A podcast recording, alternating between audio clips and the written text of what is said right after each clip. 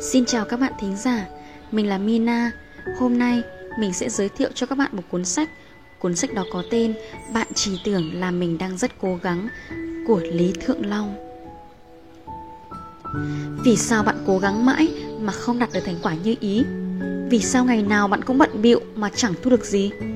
Mình chỉ muốn hỏi bạn, bạn đã thật sự cố gắng hay chưa? Hay chỉ tưởng là mình đang rất cố gắng? Cuốn sách này có cấu trúc 3 phần Phần 1 Bạn chỉ có vẻ như đang rất cố gắng mà thôi Phần 2 Không hối hận đã là xứng đáng Phần 3 Lần sau tạm biệt Hãy để tâm thêm một chút nhé Cả ba phần sẽ sâu chuỗi suy nghĩ và cảm xúc của bạn một cách logic từ việc nhìn nhận lại bản thân. Tiếp theo, hãy tôn trọng và tự tin vào những quyết định của bản thân mình dù đó là đúng hay là sai. Và cuối cùng, hãy trân trọng những người luôn yêu thương bên cạnh bạn nhé. Tôi phát hiện ra chúng ta thường lo âu phiền muộn.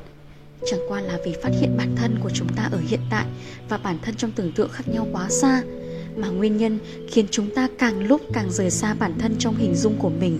Một phần lớn là vì chúng ta đang phụ lòng chính mình từng chút từng chút một khi nói về phiền muộn, tôi phát hiện ra chúng ta ít nhiều đều đã từng rơi vào một cái vòng luẩn quẩn, gọi là chúng ta trông có vẻ bận rộn, nhưng thật ra là đang rất phiền muộn. Chúng ta lúc nào cũng hoáng lên, muốn học hành, mua rất nhiều sách từ vựng về, nhưng chẳng bao giờ dở ra cả. Chúng ta lúc nào cũng được khuyến khích rèn luyện thân thể, vậy là bèn đi tìm hiểu rất nhiều chương trình, song chẳng bao giờ đụng đến. Chúng ta lúc nào cũng thực lòng muốn đọc sách bèn mua rất nhiều sách về, rồi chẳng bao giờ mở ra xem. Chúng ta lúc nào cũng tốn rất nhiều thời gian trên mạng xã hội, để tải rất nhiều những thứ mà mình cho là hữu ích. Đến khi ổ cứng máy tính đã đầy các dữ liệu mà bạn vẫn chưa buồn đọc nó. Chúng ta bận bịu, nhưng lại chẳng dành thời gian ấy ra để tìm hiểu những thứ thật cẩn thận, đã được chắt lọc, đã được lựa chọn. Chúng ta bỏ ra thời gian siêu tầm sau lại quên mất thứ quan trọng nhất là bỏ thời gian ra để tiêu hóa chúng. Việc trì hoãn và chờ đợi là thứ dễ đè bẹp ý chí con người nhất trên thế giới này. Tôi không biết có bao nhiêu người như thế, nhưng tôi khẳng định rằng bên cạnh mỗi chúng ta, hầu như đều có một người sống như vậy. Họ làm một số điều không phải vì yêu thích hay vì đã suy nghĩ một cách kỹ càng, mà chỉ muốn làm cho bản thân thêm bận rộn để khỏi có vẻ bị những người khác bỏ lại quá xa đừng nhìn người khác làm việc gì tốt, việc gì hay là muốn thử làm việc đó. Vì những gì một người thể hiện ra cho bạn xem, chưa chắc đã là toàn bộ quá trình. Vậy phải làm sao để đánh bạn nỗi phiền muộn đây? Cách tốt nhất chính là đi làm những việc khiến bạn cảm thấy phiền muộn.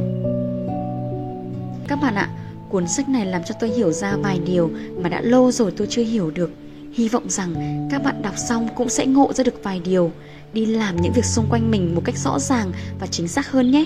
Đặc biệt, dành cho những ai đã và đang trải qua quãng thời gian thanh xuân hăm hở, bồng bột, sẽ tìm thấy được sự đồng điệu, sự thấu hiểu nỗi lòng khi đứng trước những sự lựa chọn, một bên là vực thẳm và bên còn lại là núi cao.